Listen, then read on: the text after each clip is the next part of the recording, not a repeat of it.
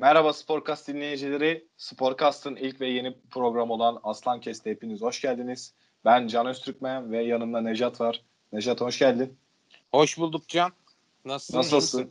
İyiyim, teşekkür ederim. Sen nasılsın korona günlerinde? İyi işte ne olsun evdeyiz. Çıkmamaya hepimiz, devam. Aynen öyle evde kalmaya çalışıyoruz. İyi olmaya çalışıyoruz, sağlıklı olmaya çalışıyoruz. Allah herkese sağlıklı günler yaşatsın diyelim. Ee, programımızı tanıtalım ilk başta o zaman Nejat. Ee, ilk bahsettiğimiz gibi ilk ve yeni program ve hani sadece Galatasaray'a dair her şeyin konuşulduğu bir program olacak. Ee, ilk ilk projemiz, ilk programımız olduğu için ufak bir heyecan da var tabii. Ama bunlar güzel heyecanlar. Evet aynen öyle. İlk olduğu için e, biraz heyecanlı olabiliriz. Şimdiden özür dileyelim herkesten. Eğer e, bir kusurumuz olursa. Umarım ilk programımıza e, verin. Galatasaray dinleyicileri, Galatasaray'a gönül veren, Galatasaray sempatizanı olan herkes e, bizi sever, bizim programı dinler. Önümüzdeki günlerde daha güzel, daha iyi projelerle, daha iyi podcast podcastlerle daha doğrusu sizi memnun edebiliriz diyorum. O zaman ilk olarak e, bugün biliyorsun Başkan Mustafa Cengiz taburcu oldu hastaneden. E, evet. Geçmiş olsun dileklerimizi iletelim Sayın Mustafa Cengiz'e. Gerçekten Aynen, evet e, Sayın Mustafa Başkan'a e, büyük geçmiş olsun. Allah sağlıklı ömürler versin ona ve ailesine. Evet. Buradan geçmiş olsun dileklerimizi iletelim. Evet, özellikle korona günlerinde Necat e, zor bir hastalık geçirdi Başkan Mustafa Cengiz. Çok şükür bugün taburcu olduğu haberi geldi. Açıklamasını da yaptı. Herkese teşekkür etti. Duaları benimle olan herkese. Ee, evet. Biz de mutlu olduk onların açıklamasıyla. Evet, e, Mustafa Başkan tekrardan e, geçmiş olsun dileyelim. E, istersen e, bugün konumuza yavaştan girelim. Ne dersin? Evet, olur. Hemen geçelim e, fazla oyalanmadan. Şimdi ilk olarak sezon değerlendirmesini yapalım beraber. E, bu sürece kadar, bu haftaya kadar daha doğrusu oynanan son haftaya kadar sence Galatasaray nasıl bir oyun performansı sergiledi? İkinci yarıdaki değişimler nelerdi? Bunlardan bahsedelim. Genel olarak bunlardan konuşalım. Ee, biliyorsun ki ilk yarıya çok iyi başlamadı Galatasaray. Çünkü e, bazı oyuncu transferleri yetişmedi kamp dönemine. Özellikle zaten onu da değineceğiz ekstra olarak konu başında. Falcao transferi çok konuşuldu. Çok üzerinden zaman geçti. Takım uyumu sağlanmadı, takım tam toplanmadı dendi. Öyle oldu, böyle oldu. İlk yarıyı bir şekilde Galatasaray'ı e, patara kütere derler ya argo bir şekilde yani mahalle ağzıyla ittire kaktıra bir şekilde bitirdi. Sen ne düşünüyorsun bu konuda? Ya ben sana katılıyorum. E, Galatasaray için ilk yarı zaten e, son 2-3 senedir Galatasaray e, ilk yarılarda istediği performans sergileyemeyen bir görüntüde ve bunların sebeplerinden en önemlisi tabii ki de e, transferlerin geç yapılması e, mali durumdan dolayı ve bazı transfer planlama hatalarından dolayı. Galatasaray'ın yeni transferinin birçoğu e, kamp dönemine hani birinci kampa da değil ikinci kampa da yetişemedi bazıları. Özellikle e, Falcao, Lemina gibi önemli isimler. E, bir de bazı oyuncuların takıma uyum sağlayamaması söz konusu oldu. Ancak e, ikinci yarıda e, Galatasaray yerinde hamleler yaparak transferde olsun, e, ayrılan oyuncular olsun, Fatih Terim'in kadro tercihleri olsun e, ve oyun anlayışının değişmesi olsun Galatasaray'ı yukarıya çıkardı ve e, çok iyi bir grafik çizdi Galatasaray ikinci yarıda.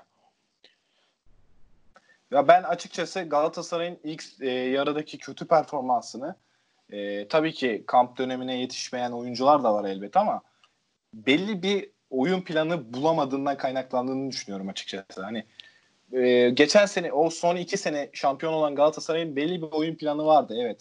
Yaz transfer döneminde buna tarz uygun oyuncular alındı. Buna göre hazırlık yapıldı. Önde baskı, hızlı çıkan, kontrole çıkan bir Galatasaray vardı son iki sene içerisinde. Ama bu sene e, yaz döneminden sonra özellikle ligin ilk maçı olan Denizli Spor deplasmanında 2-0'lık yenilgiden sonra takım oyun planı yok gibiydi adeta izlediğimizde. Yani ben ondan kaynaklanan düşünüyorum. Hani oyuncular kafalarına göre oynuyorlardı. Zaten maçın kırılma noktası Selçuk İnan'ın penaltı kaçırması oldu. E, Denizli maçında hatırlarsan. Evet. Fakat e, oyun planı yoktu Galatasaray'ın.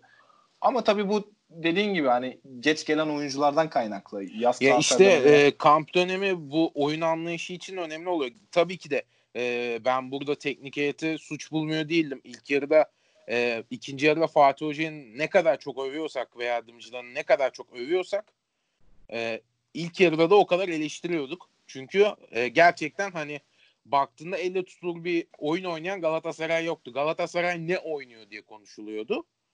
Evet o son iki senenin şampiyonu taraftarına zevk veren bir Galatasaray futbolu görmüyordu taraftarlar.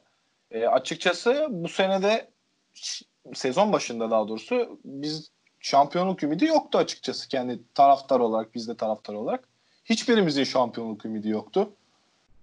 Trabzon'un çok iyi bir performansı var lig başından beri biliyorsun. Başakşehir keza öyle hala her sene e, liderliği, şampiyonluğu zorlayan bir takım durumunda.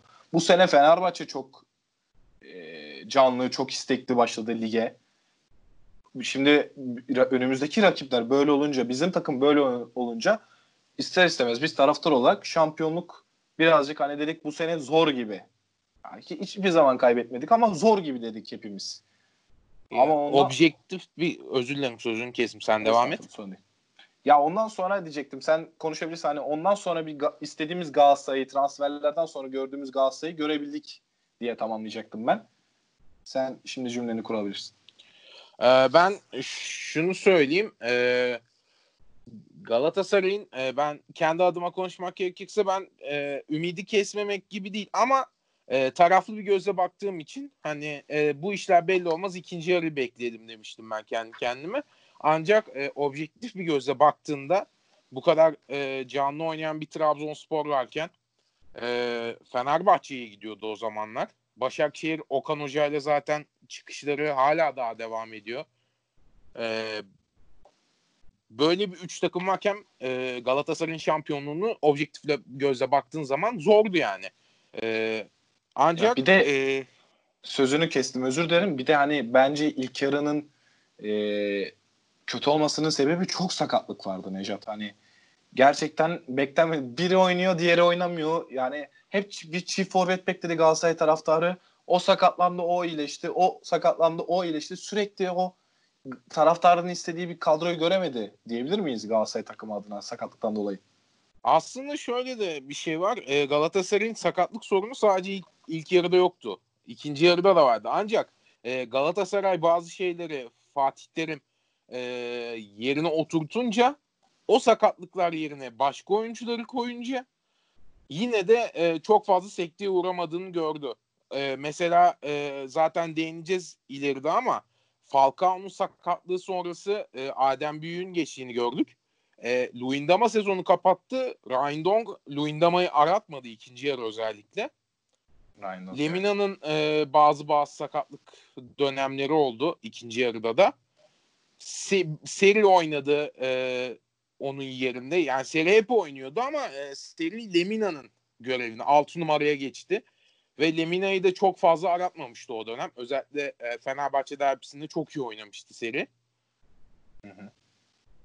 E, Galatasaray e, bir şeyleri yoluna koydu ve sakatlıklar da çok fazla önemli olmadı. Tabii ki de e, Lemina'nın olmayışı, Falcao'nun olmayışı bazen sıkıntı yarattı ama Adem, e, Seri gibi isimler onların yokluğunu aratmadı. Çünkü oyun ve, planı vardı ve herkes ne oynayacağını biliyordu. Lütfen Ömer Bayram'ın da e, sezon başında kiralık olarak gönderilmesi beklenen bir Ömer Bayram'ın e, adeta bizim tabirimizle Türk Kevin De Bruyne dönüşmesi e, ligin şu anda yanlış hatırlamıyorsam en çok asist yapan oyunculardan bir tanesi.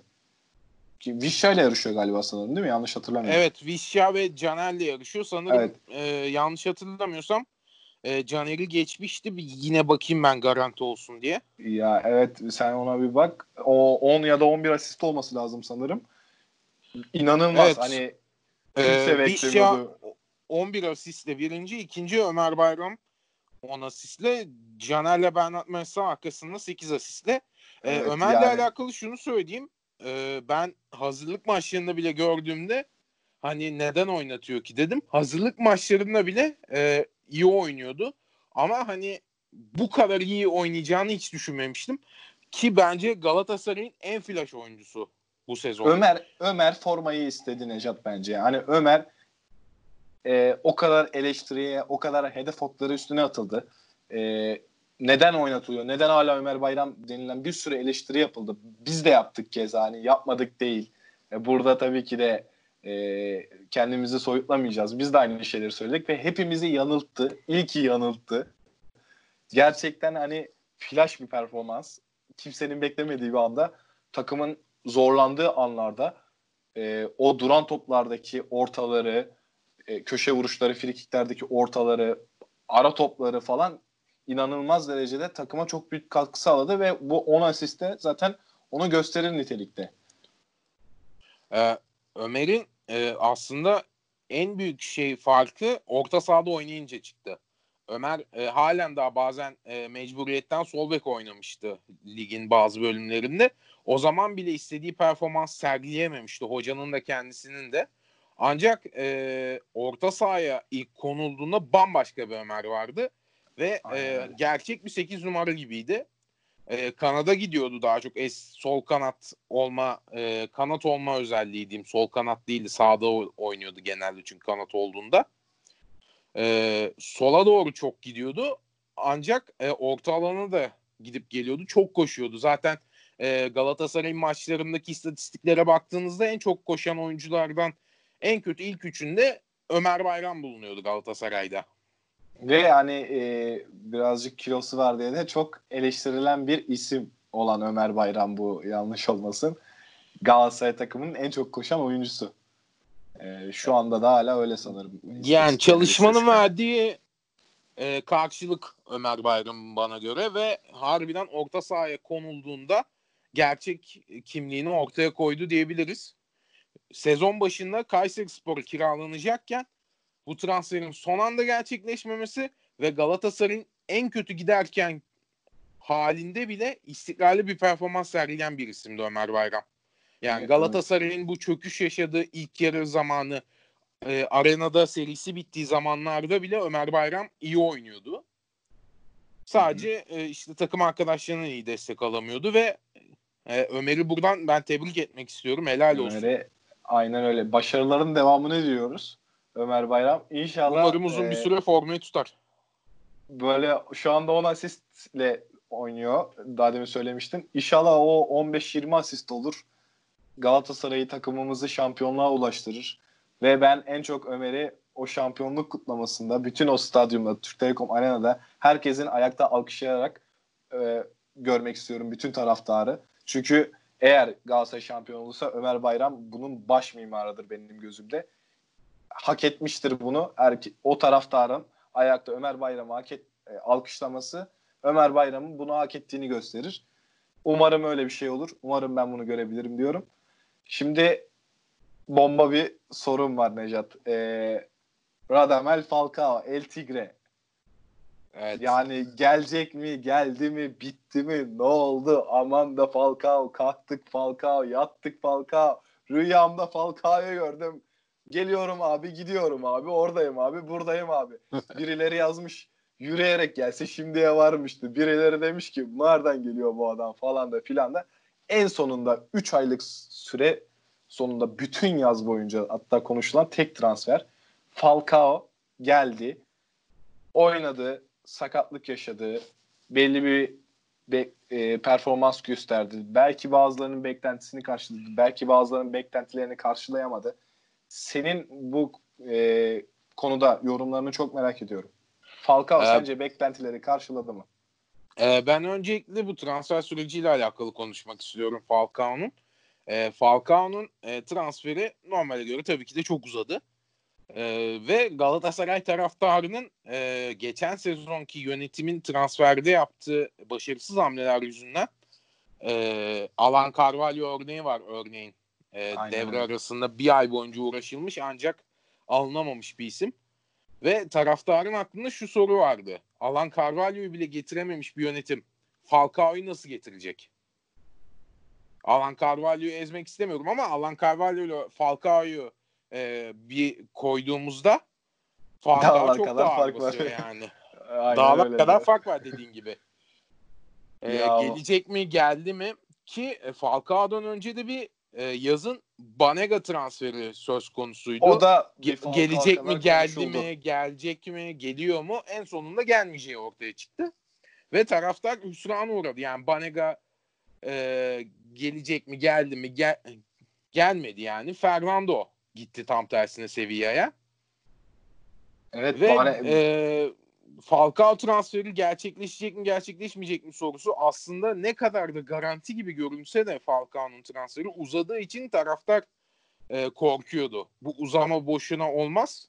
Bu transfer gerçekleşmeyecek herhalde diyordu. Ve hani Abdurrahim Albayrak Falcao ile fotoğraf çekildiğinde bile taraftarın birçoğunun içi rahatlamamıştı.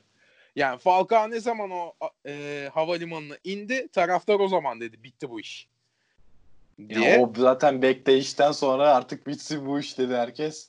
İnanılmaz bir taraftar yoğunluğu vardı havalimanının önünde. Evet, Adeta bu, hani... bu arada hani yönetimi az önce eleştirdim ben. E, taraftarın çok eleştirdiğini söyledim ancak e, Falcao'yu getirmekte bir yönetim başarısıdır. Maaşı ne kadar fazla olursa olsun bana göre. Ya tabii canım hani 3 ay bekletilmek e, hani bir transferi 3 ay boyunca harcamak o 3 ay sonra olabilir. Hani olarak gözükebilir. Fakat böyle dünyaca bir yıldız e, takıma kazandırmakta maaşı ne olursa olsun getirmek de onu ya Monaco'da da kötü bir performans sergilemiyordu biliyorsun ki Nejat hani e, Monaco'yu şampiyon yapmış bir isimden bahsediyoruz. İnanılmaz katkıları oldu Monaco'ya. Falcao denince zaten e, dünyanın bildiği bir isim. Belki de Avrupa'da en iyi golcüler sıralamasında ilk 10'a, ilk 15'e girebilen bir isim halen. Halen o düzeyde ve takıma kazandırılması da bir yönetim başarısıdır dediğin gibi. Ben de bu, bu yorumuna katılıyorum.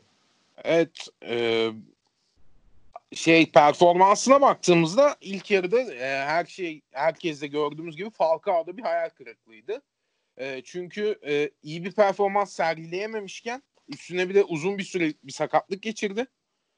Ve akılları direkt Van Persie örneğe geldi. Fenerbahçe'nin Van Persie transferi örneğe geldi. Biliyorsun Van Persie de çok sakatlanmıştı. Evet. Fenerbahçe'deyken. Acaba ee, Falcao da mı öyle olacak? İkinci Van Persie vakası mı acaba dendi zaten. Ee, Falcao ama ikinci yarı döndüğünde e, iyi bir performans sergiledi bence. E, çok çok üst düzeyde değildi ancak yine iyi gidiyordu. Tam böyle yükselmeye başlamışken bir daha sakatlandı. Falcao e, yanlış hatırlamıyorsam 3 ya da 4 hafta yoktu. Adem oynamıştı o süreçte. Hı hı. Ee, ama ondan Adem. sonra da döndüğünde Fenerbahçe derbisine dönmüştü ve e, gollerini atmaya devam etti ve yine yükselen bir grafikteydi. E, şu anda baktığın zaman Falcao beklentileri karşıladı mı? Henüz değil. Ben Henüz seneye, değil ancak ben seneye gerçek Falcao'yu göreceğimizi düşünüyorum Nejat. Esas Falcao sanki benim içimden öyle bir his var.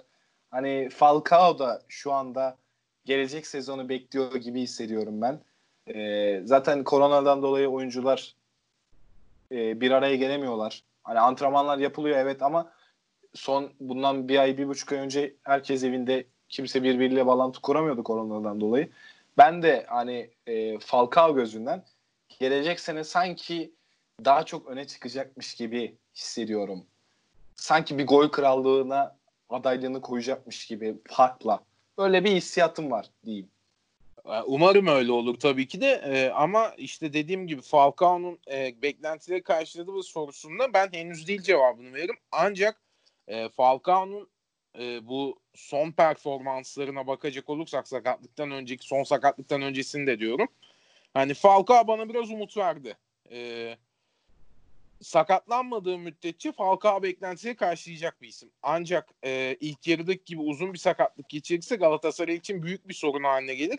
Çünkü e, Adem Büyük'ten yine o performansı alabilirim. Bu arada Adem Büyük'e de e, büyük saygı duyuyorum. E, Falcao yoktu, Andone yoktu. 3-4 haftalık süreçte takımı taşıdı resmen. Aynen Zaten, öyle. Çok büyük katkısı var. E, böyle düşünüyorum Falcao ile alakalı ben. Peki e, şimdi Fernando'nun e, seviyeye gittiğinden bahsettik. Banega'yı beklerken hani biz Banega Fernando ikilisini hayal ediyorduk. Bir anda o hayal Monchi tarafından çalındı bizden. Sevilla şu anda Banega Fernando ikilisi yapılıyor. Ee, bir anda satılan bir Fernando var ve onun yerine Mario Lemina geldi e, kiralık olarak. Sence Lemina yani benim, benim gözümde bir Felipe Melo havası var sanki Lemina'da. Sence de öyle değil mi? Hani Melo'nun e, sahada koyduğu ruhu, karakteri Lemina'da görüyor musun? E, Melo e, şöyle bir oyuncuydu. E, Lemina e, nasıl e, nitelen nasıl söylesem e, Lemina Melo'nun sert oynamayan tipi diyeyim. E, ruh bakımından ikisinin de bence e, evet aynılar. Çünkü sahaya koydukları ruh gerçekten birebir. Ancak e, Melo'nun sertlik düzeyiyle Lemina'nın sertlik düzeyi aynı değil bana göre. Melo gerçekten hani korakor oynayan, vücudunu ortaya koyan bir isimdi. Lemina daha çok böyle e, teknik bir isim hı hı. diyeyim. E, ama Lemina bence hani son gün yapılmış bir transfer göre mükemmel bir transfer. Ya tabii Ve e... Galatasaray bir risk aldı bu konuda. Lemina e, sezonun içerisinde çok sakatlık yaşadı Lemina ve e, hani bize gelmesinin tek sebebi sürekli sakatlanması bile diyebilirim. Ya Ama, özellikle e, Lemina sözünü böldüm. Özellikle Lemina'nın sakatlık yani Lemina sakatlık yaşadıktan sonra Galatasaray o bölgede çok büyük sorunlar yaşadı Necat. Ee, hani çünkü Lemina tarzı bir oyuncun yok. Şimdi Donk'un var ama Donk Luyendama sezonu kapattı. Donk mecbur stoper oynuyor. E, Lemina sakatlıktan sonra oraya koyabileceğim bir futbolcun yok. Seri geçiyor onun yerine. Seri evet bence e, yine ilk yarıya göre iyi oynuyor orada. Ama ya, e, bir Lemina değil. Hiçbiri bir Lemina değil. Hani o Lemina'daki o hissiyatımız Lemina yerine başkası geçtiği zaman tekrar oluşmuyor o hissiyat. Ya özel ilk bir bağ yarıda, var sanki Lemina'da. İlk yarıda bu konuda hakkı veririm sana. E, kesinlikle Lemina'nın yeri de olmadı ilk yarıda sakatlandığında. Ancak ikinci yarıda e, ben serinin perfor 6 numaradaki performansını asla çöpe atamam. Çünkü e, Lemina sakatlandı. E, iki haftalık süreçte seri gerçekten mükemmel oynadı ve belki de e, o iki haftalık süreçte Galatasaray'daki en üst düzeydeki performansını sergiledi. Bunlardan biri de e, Kadıköy'deki galibiyet. Bu sezonun belki de en önemli olayı. Evet o, o zaten maçın yani baş şey mimarlarındandı. her şey o galibiyetten sonra başladı. Meteor düştü, korona oldu. Bizim şansımız oldu. Neyse. Şimdi konuyu dağıtmak istemiyorum. Ee, gerçekten hani diyorlardı eskiden Galatasaray Kadıköy'de yendiği zaman kıyamet kopacak falan. Bir kopma noktasına geldi geldi diyebilirim espriyle karışık olarak. Ee, ama dediğin gibi hani katılıyorum. Serinin performansını asla göz ardı etmem. İlk yarıya nazaran ikinci yarı muazzam başladı. Yani ilk yarıda evet belki birkaç maç iyi oynamışlığı var ama bu ikinci yarıda bu birkaç maçlık performans her maç hani düzenli istikrarlı bir performansa dönüştü. Ee, ben zaten seriden böyle bir performans bekliyordum. Ben seriyi e, ta Nice zamanından beri izlediğim ve çok beğendiğim bir e, orta saha oyuncusu e, kalitesini bildiğim için her zaman böyle bir performans bekliyordum açıkçası. Özellikle hani devre arasında e, Babel gitti biliyorsun, Enzonzi gitti, Emre Mor gitti. Bunların takımdan ayrılması mı acaba Galatasaray'ın o galibiyet serisine yani ikinci yarıdaki güzel performansını tetikledi? Bunlar yani bu bozuk parçalar bunlar mıydı sence Necap? Ee, şimdilik e, suçu onlara atmak e, kolaya kaçmak gibidir. Ancak e, şöyle söyleyeyim. E, Enzonzi e, başlayayım. Enzonzi e, bekleneni hiç veremedi. Yani e, Fernando yerine alınmış bir isimdi. Enzonzi. Ve Fernando'nun e, tırnağa kadar bir performans sergileyemedi. Çünkü e, baktığımız zaman Fernando da Enzonzi de farklı oyuncular. Fernando çok çalışkan bir oyuncu. Enzonzi de e, tabiri caizse Kalas gibi bir oyuncu. Çok büyük yapılı bir oyuncu ve e, orta alanda e, yapısını kullanarak bir şekilde müca- ikili mücadeleleri kazanarak ön plana çıkıyordu. Fernando performansı beklemek birazcık Enzonzi'ye e, haksızlık oldu demeyeceğim çünkü Enzonzi Fernando performansı da göstermedi. Fernando performansı da değil sırf. Kendi performansını da gösteremedi. Konuşamadım orada özür dilerim. Ee, Ya Enzonzi aslında Enzonzi'den e, beklentiler yüksek gibiydi sanki biz taraftar olarak. Çünkü nedeni biraz da işte şey e, Fernando yüzündendi. Ancak Ya hem Enzonzi Fernando kendi yüzünden- performansını bile veremedi. hem de Enzonzi'nin kalitesini biliyorduk hani ilk, ilk geldiği zamanki e, nasıl oyun nasıl bir oyun tipi olduğunu özellikle hani uzun boylu bir oyuncuydu kendi bölgesindeki göre ama çok teknikti bizim Avrupa'da izlediğimiz Enzonzi. Biz bunu göremedik kendi takımımızda. Bu bizim oyun sistemimizden kaynaklı olabilir mi sence? Enzonzi'nin alışamadığı, sisteme ayak uyduramadığını söyleyebilir miyiz? Ya hem uyduramadı ve gerçekten çok kötü bir performans sergiledi bana göre. Kendi performansı da çok kötüydü. Ama e, Galatasaray'ın ilk yarıdaki oyununa baktığımız zaman hani hiçbir şey yapmıyordu. E, ben burada Enzonzi'ye e, fazla bir suç bulamam ama kötü performans sergilediğini düşünüyorum ki ikinci yarıda yerine oynayan Lemina, Ömer, Seri üçlüsü hani bu kadar üst seviye performans sergilemişken e, oraya uymadı ve kendi de performans sergileyemedi. Ee, ikinci olarak geleceğim isim Babel. Ee, benim belki de bu sezon ilk, ilk yarısını illallah ettiğim isim Babel. Hazırlık kampının yıldızı bu arada Babel. Yaz Evet. e, hazırlık kampının yıldızıydı. E, Ya istatistiksel baktığımızda Galatasaray'ın ilk yarıda en çok gol atan ismi de Babel'di. Ancak evet evet. e, Babel takımın yıldızı olma uğruna bazı pozisyonları çok harcıyordu. Hatta bazı da diyemeyeceğim birçok pozisyonu yiyordu. Bütün toplar Babel'e atılıyordu ve bu konuda Fatih Terim'e de büyük eleştirim var. Ve hoca buna izin veriyordu. Yani bütün toplar Babel'le buluşuyordu ve Babel e, çalım atabilen bir oyuncu değil. Ya hızlı bir oyuncu kez- değil çok. Hani kendi fiziğine göre evet hızı iyi ama e, Babel'i gidip e, slalom yapmasını bekleyemezsin. Yani Sol kanattan direkt girip atmasını bekleyemezsin. Tabii tabii yani birka- birkaç kez hatta seninle e, statta izleme şansı da bulduk. E, televizyonda izleme şansı da bulduk. Babel'i çok izledik beraber. Yani takım ileri çıkmaya çalışırken Babel'e atıyorduk hızlansın, bir şey ara top atsın, e, rakipleri çalınmasın, tekniğini konuştursun, hızlı kontrole çıkalım, kontradan vuralım diye. Ama takım sanki hani gitmiyordu. Babel'e geldiğim, geldiğinde top orta sahada herkes duruyordu. Hani kimse öne doğru çıkamıyordu. Bir el freni gibiydi adeta benim gözümde Babel. Hani biz bizim Babel'den açıkçası daha doğrusu benim beklentim daha fazlaydı. Hani Babel'e top atıp Babel'in işte hızıyla olsun, çalımıyla olsun bir şekilde o rakibe rakipteki adamı eksiltmesini bekledim. Hızlı çıkmasını bekledim ama onu bir türlü göremedim ben Babel'de. Yani bu da onun sonunu getirdi açık- açıkçası benim gözümde. Ya işte bu Babel'e doğru oynanan oyun e, gerçekten çözüm değildi ve Babel de e, çok yaratıcı bir şey yapmıyordu açıkçası. Yani zaten öyle bir oyuncu da değil Babel. Babel zaten e, sol forvet gibi bir şeydi yani. Kanat forvet gibi bir şeydi. Evet evet. Hep kariyeri boyunca hep kanat forvetti. En yakın zamanını düşünürsek e, Beşiktaş'ta oynadığı zaman ikinci forvet gibi oluyordu Babel. Evet soldan yine top getirmeleri oluyordu Babel'in. E, ancak e, Galatasaray'daki gibi e, sürekli sorumluluk alıp ve bu kadar bencil oynamıyordu. Yani Babel'in en büyük sorunu bencilliğiydi. E, birkaç tane pozisyon var önemli maçlarda, önemli puan kayıplarında.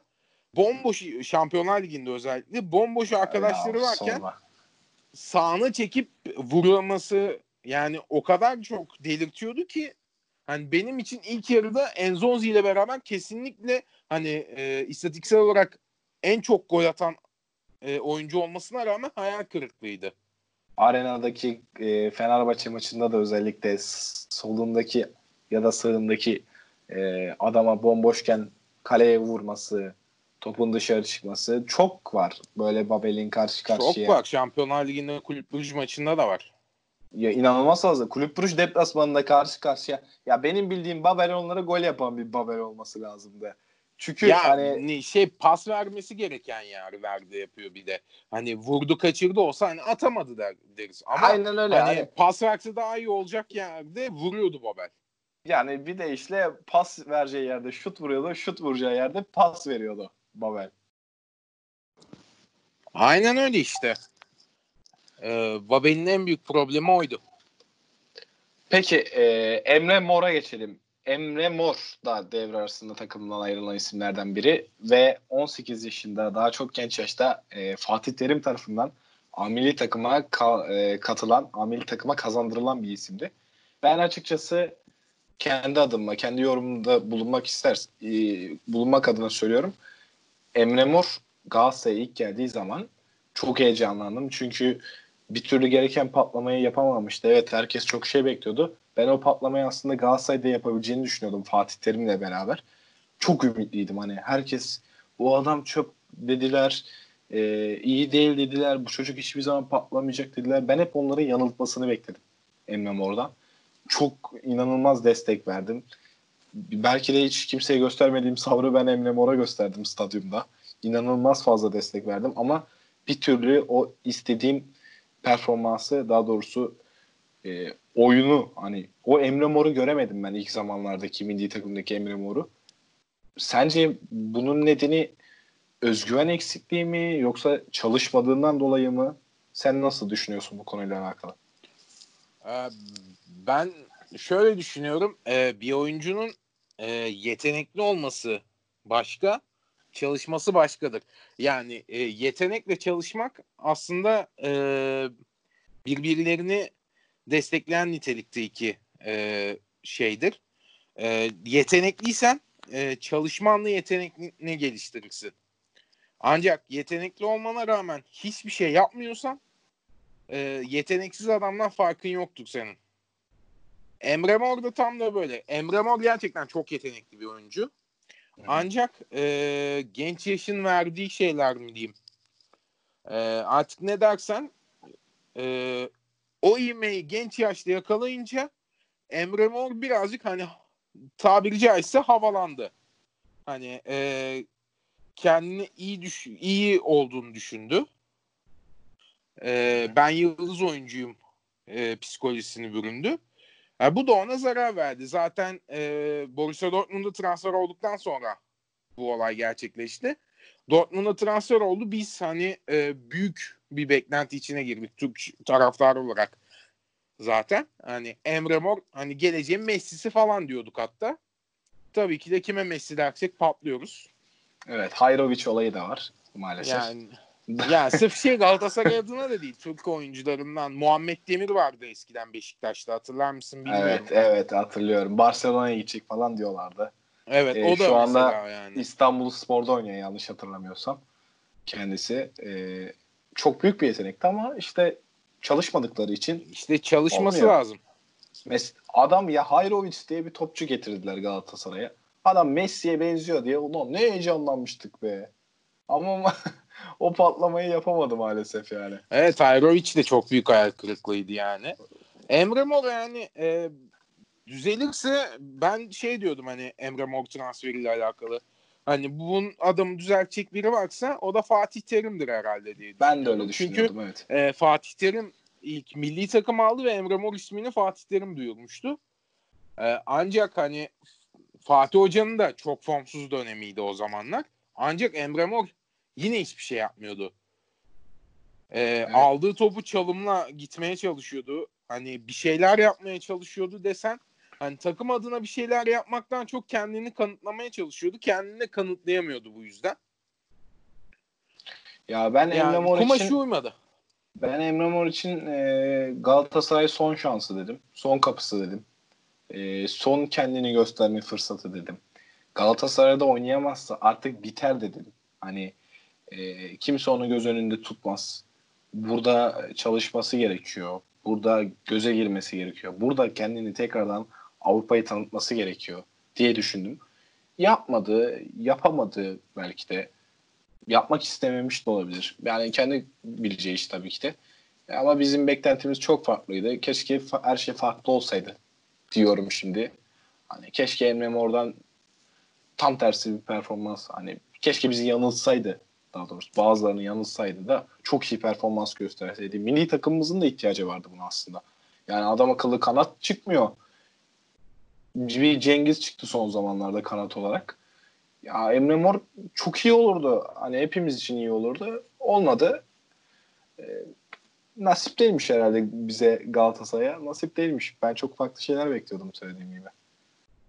Yapacak Yani bir şey dediğin gibi- Uyum sağlayamadı. Milli takımda da için de harbiden e, Emre Mor'un e, hani o 17 yaşındaki haline dönmesi ilk milli takıma e, çağrıldığı döneme dönmesi milli takım adına da iyi olurdu. Çünkü milli takımda bir Cengiz Ünder var. Bir de Kenan Karaman var. E, Evet. Başka hani böyle elle tutuluk kanat oyuncumuz yok. Hani 10 numara olan oyuncularımızı kanat oynatıyoruz. Gerçi Hakan Çağlanoğlu e, Milan'da da zaman zaman oynuyor. sola Sol çık kanat oynuyor oynuyor. ama evet.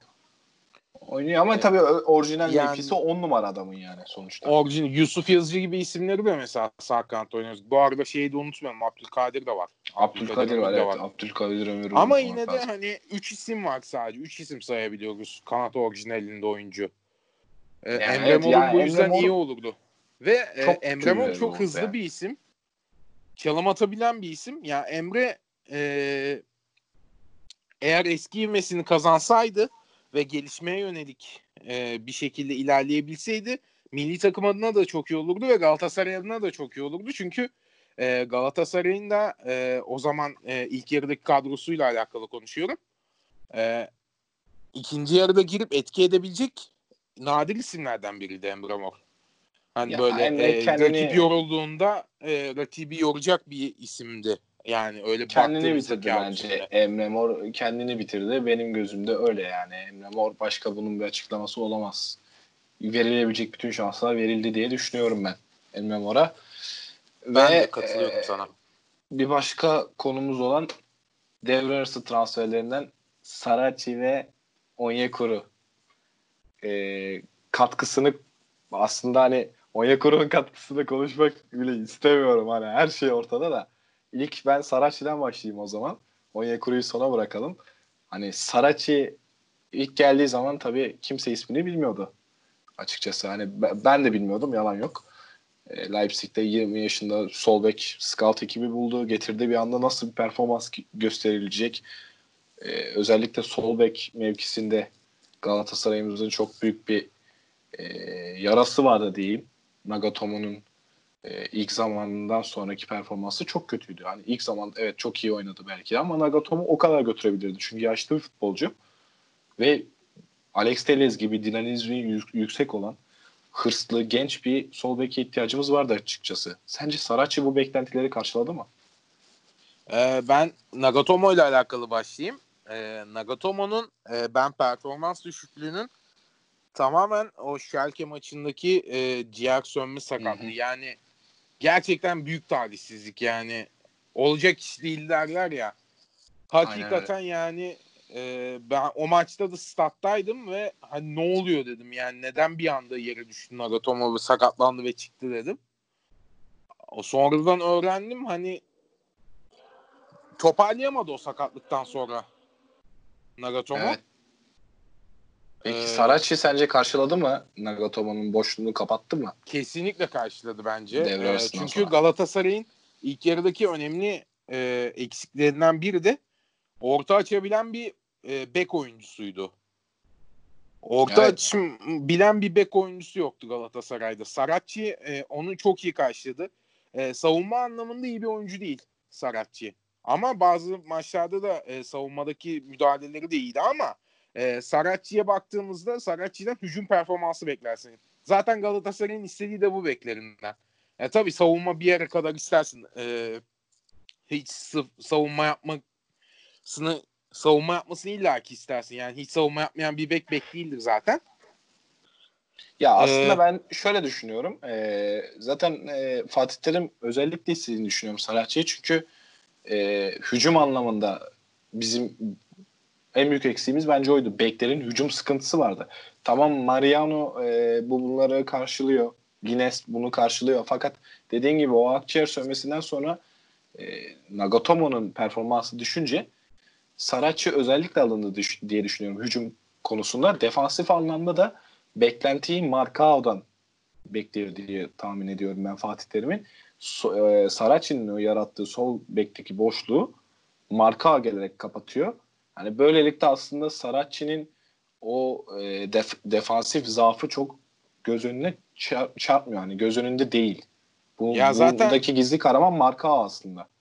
Fatih Terim'in de tam istediği bek zaten ofansif yönü iyi olan bir bekti. Ee, hocanın baktığın zaman oynattığı beklerin çoğu e, hep e, savunma yönünden değil de hücum yönünden. Albert Riera örneği var mesela. Riera sol açık oyuncusuydu. Sol beke devşirildi.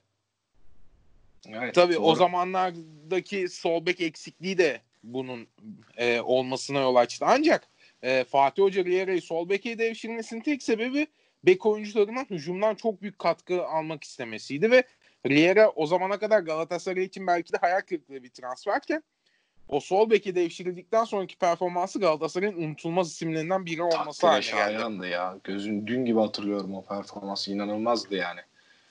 Ee, peki Nejat, Onyekuru'ya geçelim o zaman. Senin çok sevdiğin bir isim Onyekuru. Ee, Aynen. Ali sorayım mı? Sorayım artık neler kattı Onyekuru'nun katkısı. Yani soruyu sorarken bile mutlu oluyorum Onyekuru'nun ismini söyleyince. O kadar e, sevdiğimiz bir isim taraftar olarak. Kadıköy'deki zaten maçını e, hiç bahsetmiyorum bile. Herkes biliyor artık. Bütün Türkiye öğrendi. E, Onyekuru sence kalır mı Galatasaray'ın bonservisli oyuncusu ol, olur mu? Öyle sorayım. Ee, şöyle diyeyim hani bu olay sadece Galatasaray ile Onyekuru arasında olsa e, Onyekuru çok rahat bir şekilde Galatasaray'da kalır derdim. Ancak e, Onyekuru'nun Monaco'ya e, sezon başında e, yanlış hatırlamıyorsam 15 milyon euroluk bir bonservis 15, bedeli. Evet. 15 milyon euroluk bir bonservis bedeliyle transfer olduğunu hatırlatmakta fayda var ve e, bonservisini almak için hani Onyekuru'nun bir belli bir miktar parayı gözden çıkarmak gerekiyor. Ha belki yine kiralık alınabilir önümüzdeki sezon. E, Onyekuru'nun e, döndükten sonraki performansı konuşmak gerekirse Onyekuru e, oynamadığı için birazcık sönük başladı. Onu kabul etmekte fayda var. Ki zaten ama e, hep bekliyorduk ondan için... bu performansı ya. Hani hep bir şey bekliyorduk ya Onyekuru'dan. Tabii tabii Onyekuru zaten şey e, sezon başında Monaco'ya gittiğini duyunca zaten bir hayal kırıklığı yarattı taraftarda. E, Onyekuru hep garanti görüyordu. Yönetim de böyle görüyordu. Belki Monaco'nun bu kadar yüksek teklif vermesi tamamen planları bozdu Galatasaray adına. Ancak devre arasında dönünce ve ilk yarıdaki en büyük eksiği hızlı kanat oyuncusu. Çalım atabilen bir kanat oyuncusuydu Galatasaray'ın. En büyük eksiği buydu. Ve Onyekuru geldi ve oynamaya başladığı dönemde bu eksikliği fazlasıyla giderdi. Yani Onyekuru'nun tek e, sıkıntısı bitiriciliği. E, karşı karşıya kaldığı pozisyonları birçok zaman bitiremiyor. Ama evet. o kadar çok pozisyona giriyor ki Onyekuru e, bitiremediği zaman yani. e, bazen bitiriyor yani e, şöyle anlatayım maç başına 10 tane pozisyona girebilecek bir kapasitede Galatasaray'ın full hücum oynadığı maçlarda. Ya en büyük işte örneğini o... zaten en zor maçta gördük bu sezon. Yani sürekli e, Fenerbahçe maçını örnek veriyoruz ama e, Galatasaray'ın Fenerbahçe derbisinde büyük maçta orada e, 20 yıldır galip gelemediği stresi falan yokken iyi oynadı kabul etmekte fayda var. Onyekuru da en büyük mimarlardandı. Sürekli kaçtı. Sürekli arkaya koşular yaptı. Karşı karşıya kaldı. Hatta e, maç eğer berabere bitse belki de Onyekuru'nun bitiriciliği yüzündendi. Yani bitiremedi bir türlü. O kadar çok pozisyon kaçırdı ki Onyekuru o maç. Ama e, aldığı penaltı ve e, üçüncü golü attıktan sonra o maçın yıldızı haline geldi Onyekuru. Sadece Fenerbahçe maçı da değil yani. Onyekuru'nun e, 2-3 maçlık performansını saymazsak o da tabii ki de koca bir yarı dönem oynamadı. Bir dönem oynamadı. E, normal karşılayabiliriz ama Onyekuru daha sonrasında hani performansları tamamen yükseldi ve Galatasaray'ın en önemli oyuncusu oldu ikinci yarıda. Ya ben bu Onyekuru'nun performansını açıkçası Fatih Terim'le olan baba oğul ilişkisi gibi olan ilişkilerine de dayandırıyorum. Çünkü ikisi de birbirini çok istedi. Hani geçen sene Onyekuru'nun performansını biliyoruz. Takımı şampiyon yaptı. Çok büyük katkısı vardı. Bu sene de e, bu sene başında yaz transfer döneminde de tekrar alınmak istedi. Fakat Monaco'nun ciddi bir bonservisle Onyekuru'yu transfer etmesi e, açıkçası ben Onyekuru'nun gözlerinde Galatasaray'a dönme isteğini de gördüm ilk başlarda. Gerçekleşmeyişi takımda bir şey e, değişik bir hava yarattı diyeyim. Çünkü herkes bekliyordu Onyekuru'nun tekrardan kiralanmasını. Özellikle yaz transfer döneminde. Fakat devre arasında tekrar geri dönüp e, bu kadar kısa süre içinde ben adapte olup hani tekrardan aynı katkı vereceğini düşünmüyordum açıkçası. Biraz daha zaman geçer diye düşünüyordum. Ama değdi ya. Onyekuru'nun tekrardan takıma katılması devre arasında süper oldu yani bizim için. Ben de e, Galatasaray katkısını çok olumlu buluyorum. İnşallah da uzun yıllar Galatasaray formasıyla izleriz. İnşallah umarım. E, podcast'imizin son konusu e, Emre Akbaba'dan bahsedelim o zaman. Sonra e, bitirişi yapalım.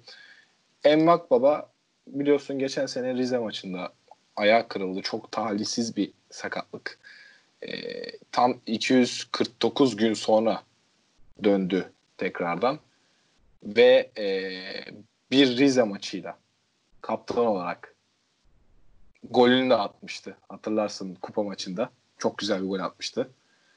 Sence bu çıkışındaki sebeplerinden biri Emrak Baba mı Galatasaray'ın? Evet. Veya bu çıkışa katkısı ne oldu Emrak Baba'nın sakatlıktan sonra? Kesinlikle e, çıkışının Galatasaray'ın bu çıkışının önemli faktörlerinden biri Emrak Baba. E, Galatasaray'ın e, 10 numara bölgesinde Belanda'dan performans düşüklüğü yüzünden e, sıkıntısı oluyordu. Hatta e, 8 numara diyeyim. 2-8 numara oynuyordu çünkü Galatasaray. E, Emrak Baba gibi hücuma e, yön verebilecek, gol atabilecek, asist yapabilecek bir 10 e, numaraya ihtiyaç duyuyordu Galatasaray ve Emre'nin dönüşü nasıl olacaktı? Bu hep soru işaretiydi. Hatta devre arasında taraftarın hep aklında olan bir soruydu. 10 numara transferi neden hiç düşünülmüyor diye. Çünkü Emre'nin nasıl döneceği belli değildi. Ancak evet. e, hoca hem e, Belhanda'ya hem de Emre'ye güvendi. E, Emre mükemmel döndü. Yani gerçekten bu kadar iyi döndü. Bu 249 gündü. Ya, gerçekten. 249, evet, 249 gün çok ağır bir sakatlık ve e, 249 gündür maça çıkmayan bir Emrak Baba yani çok iyi çalışmış. E, Neredeyse bir sene. Çok iyi toparlamış. Gün. Tabii bunda e, büyük e, e, etkenlerden biri de Doktor Yenerince'nin parmağı var bu işte. Yani kesinlikle, gerçekten kesinlikle. Emre ile birebir ilgilendiğini biliyorum ben gördüm yani en azından. Emre zaten bunu hep dile getiriyor röportajlarında. Mükemmel döndü Emre. Ee, evet bazı maçlarda e, döndükten sonra da kesik yediği zaman da oldu ancak e, bu tamamen taktiksel bir oyun farklılığı açısındandı. Değilse Emre e, Galatasaray'ın en büyük silahlarından bir tanesi. Yani evet kesinlikle ben de katılıyorum. E, fakat e, Emrak Baba'nın tam formda kavuşmuşken hani formunu bulmuşken gol ve asist yapıyorken bir anda kesilmesini ben doğru bulmuyorum açıkçası. E, çünkü çok güzel bir formu yakalamıştı bence. Bir anda kesilip tekrardan Belhanda'nın Derbi için konuşmuyorum bunu tabii ki. Yani genel e, normal maçlar için konuşuyorum. Derbi içinde Belhanda'nın oynaması tecrübe olarak peki daha doğru olabilir. Fakat hani normal maçlarda Emrah Akbad'ın belli bir gol ve performansı varken bir anda kesilip Belhanda'nın koyulması e, belki bu taktikseldir. Belki riske atılmak istemiyor, istenmiyordur. Olabilir. E, fakat ben daha fazla forma şansı bulmasını e, formunu kaybetmeden özellikle bu şu anki formunu kaybetmeden ben daha fazla katkıda bulunabileceğini düşündüğüm için daha fazla forma şansının bulunmasını istiyorum Emre Akbaba'nın. E, bugünlük bu kadar olsun Nejat. Spor ee, Ben son bir şey eklemek istiyorum. Ee, bu Emre Akbaba ile alakalı. Tabii. Ee, Emre Akba'nın e, kesilmesinin nedeni aslında e, orta sahanın kalabalıklaştırma istenmesiydi. Emre çünkü 10 e, numara, tam bir 10 numara gibi oynuyordu. Forvet'e yakın oynuyordu, kanatlara yakın oynuyordu.